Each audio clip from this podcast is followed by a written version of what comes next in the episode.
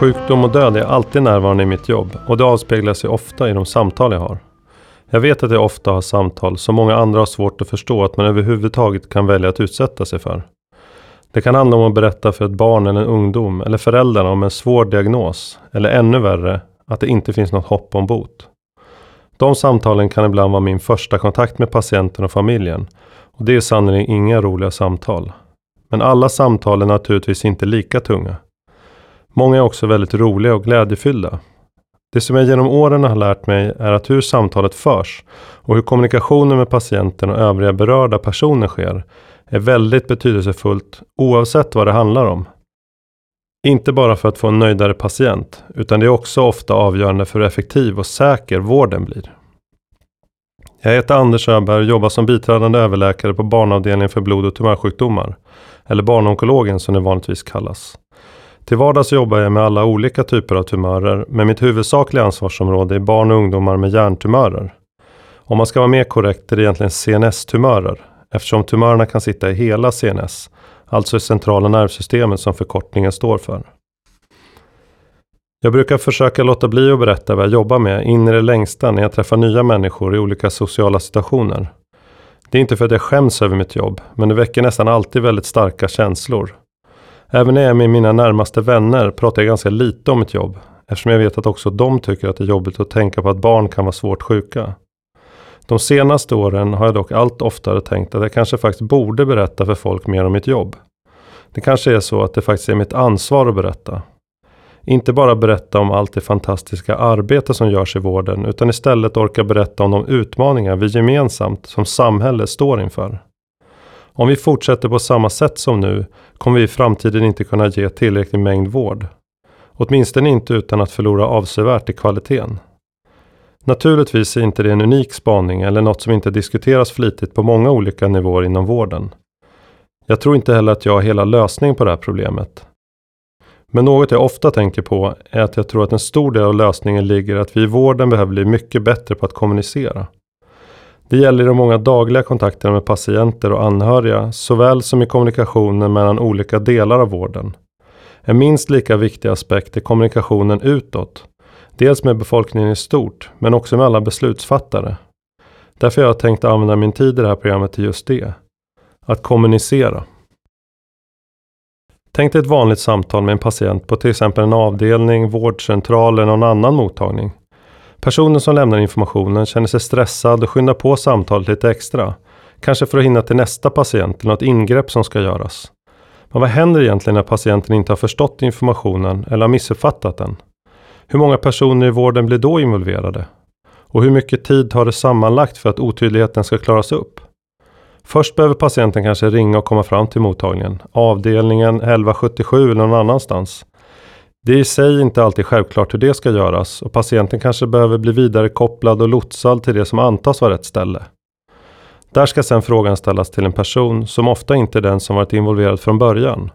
Istället ska man hitta den personen eller kanske någon som ersatt den som haft första samtalet. När man fått fram ett svar ska det sedan levereras till patienten igen. Sammanlagt kan något som ofta är en relativt enkel fråga på det sättet generera flera timmar av arbete. Tyvärr är det här något som egentligen aldrig återkopplas till personen som hade det första samtalet, vilket gör att möjligheten till förändring och förbättring blir väldigt små. Sådana här problem eller olika typer av missförstånd kan man naturligtvis inte helt undvika, men det går åtminstone att försöka minimera dem. Tanken om att inte ha tid för det som känns som något extra i till exempel ett samtal är en tanke och ett beteende som ofta förstärks inom vården på kort sikt. Man tar sig helt enkelt inte den tid som skulle behövas eftersom upplevelsen är att omgivningen stressar på. Då kan det i stunden kännas lättare och skönare att till exempel korta av samtalet och på så sätt kanske hinna med alla dagens bokade patienter på utsatt tid. Men har vi verkligen råd att inte försöka minimera det här extraarbetet som tyvärr är väldigt vanligt förekommande i vården idag? Det handlar då inte bara om pengar utan kanske ännu mer om slöseriet med den värdefulla resursen tid. Tid som de inblandade personerna istället skulle kunna använda till att ta hand om andra patienter. För att inte tala om den extra oro och det eventuella lidande för patienten som kan minimeras eller helt undvikas. Jag tänker ofta på ett uttryck som jag fick höra för många år sedan. An ounce of prevention equals a pound of treatment. Jag vet att ett mer informativt och bättre samtal inte behöver ta längre tid än ett sämre.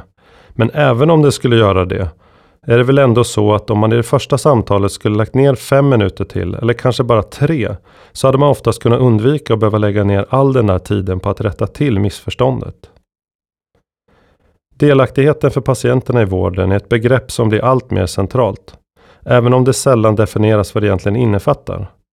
Jag håller med om att patienten ska vara i centrum, men hur delaktiga kan man förvänta sig att patienterna egentligen kan vara, när de sällan förstår de många aspekter som man behöver beakta i olika vårdsituationer? Jag vet inte om du har hört talas om något som kallas kunskapens förbannelse, men jag tror att det är ett av de stora problemen med kommunikationen i vården idag.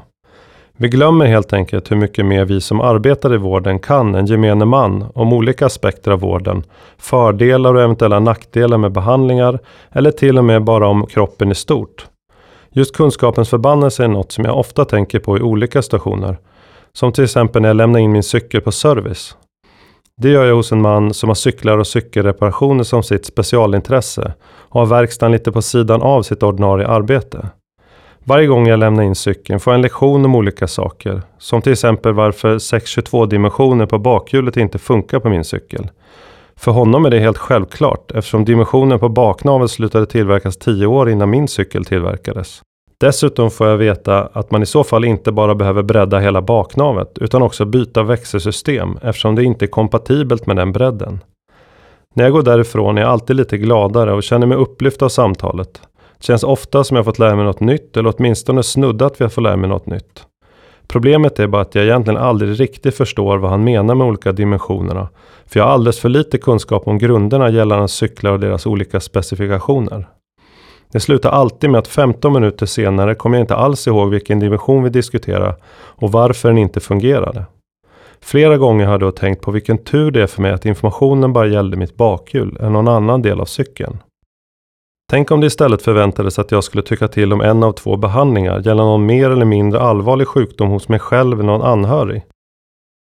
Jag är helt övertygad om att det finns en överhängande risk att vi i vår yrkesvardag helt enkelt glömmer hur stort det här kunskapsglappet faktiskt är till det stora flertalet personer i samhället. Det gör att informationen lätt hamnar på en nivå som för mottagaren är väldigt svår och också i delar kan vara helt obegriplig.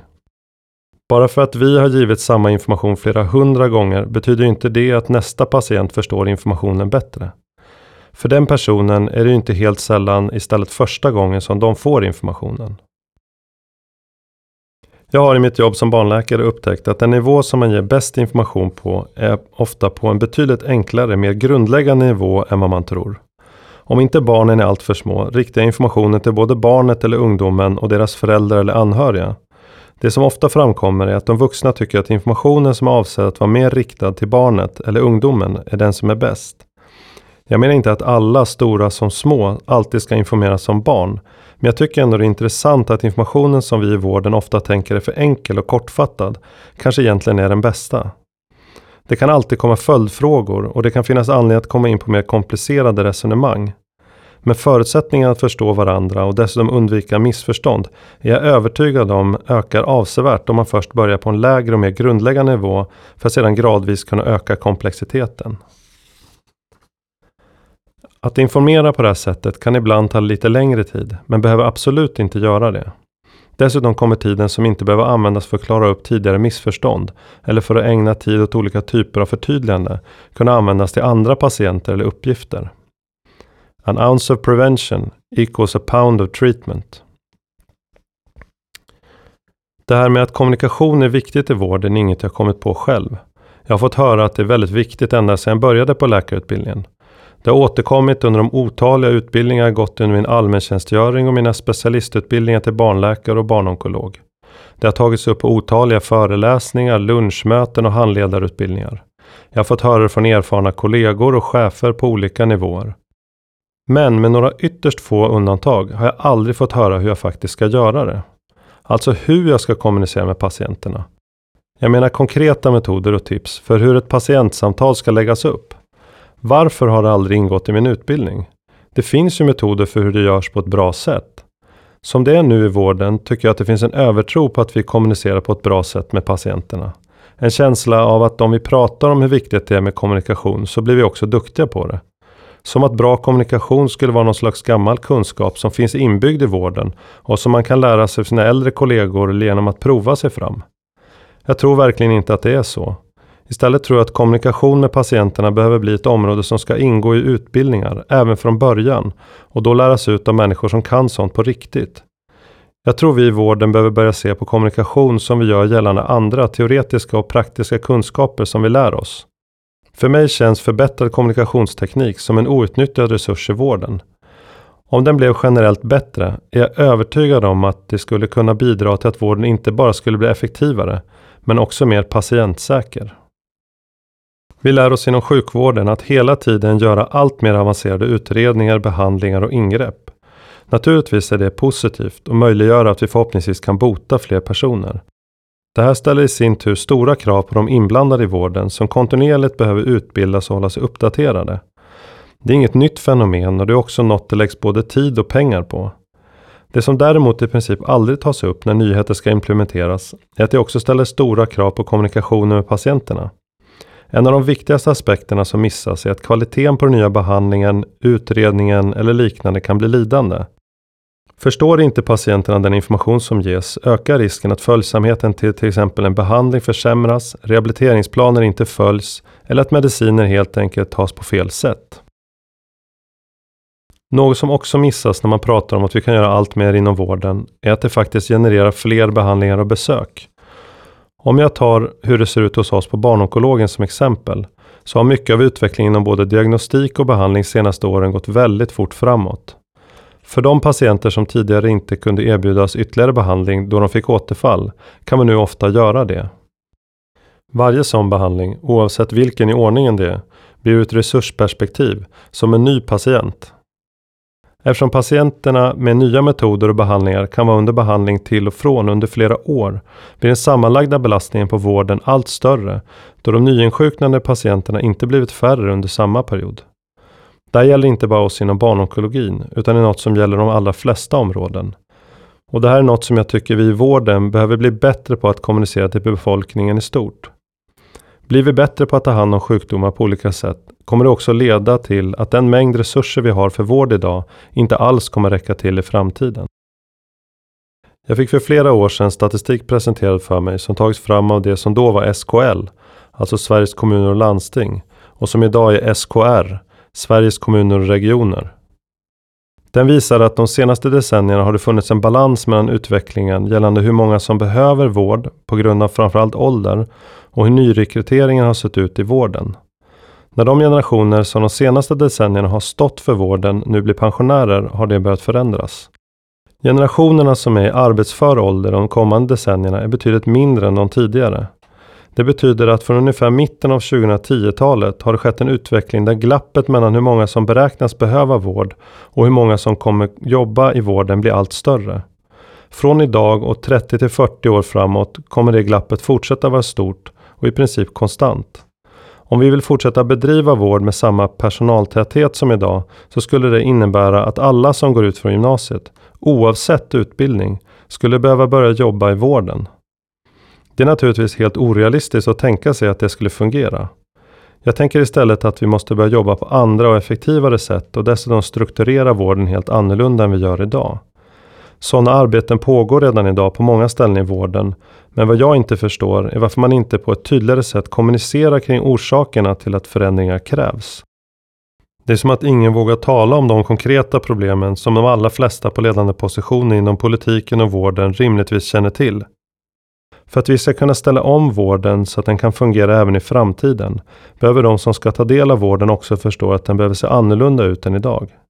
Den informationen och kommunikationen tror jag kommer behöva komma från personer som jobbar i vården och som kan förklara hur det faktiskt ser ut i verkligheten. För det kommer inte komma från något annat håll som det ser ut nu. Om resurserna inte räcker till kommer ju någonting behöva förändras. Vad ska vi göra då? Ska vi börja ge vård med sämre kvalitet?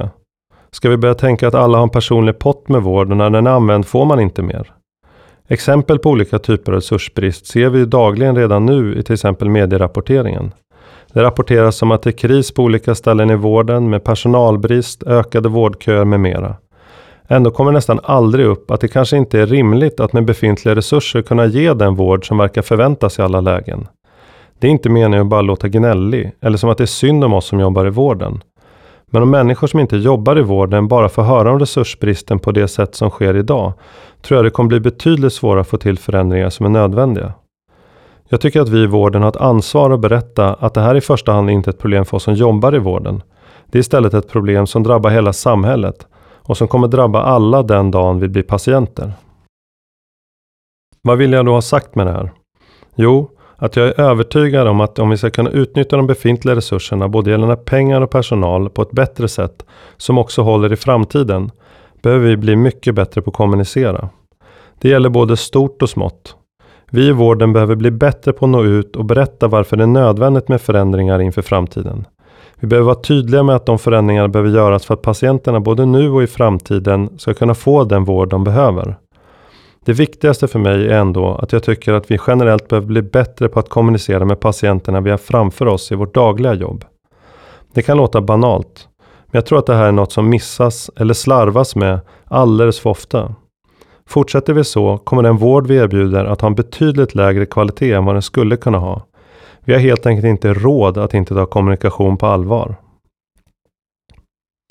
Jag skulle kunna prata om kommunikationens betydelse så mycket längre, men det ska jag inte göra. Istället skulle jag vilja tacka för att du har lyssnat. Om det är något som jag önskar att du skulle ta med dig av det jag har sagt, så är det att ofta, men inte alltid, krävs det ganska lite i varje patientsituation för att kommunikationen ska bli effektivare. Och det brukar nästan alltid vara värt det. An ounce of prevention equals a pound of treatment.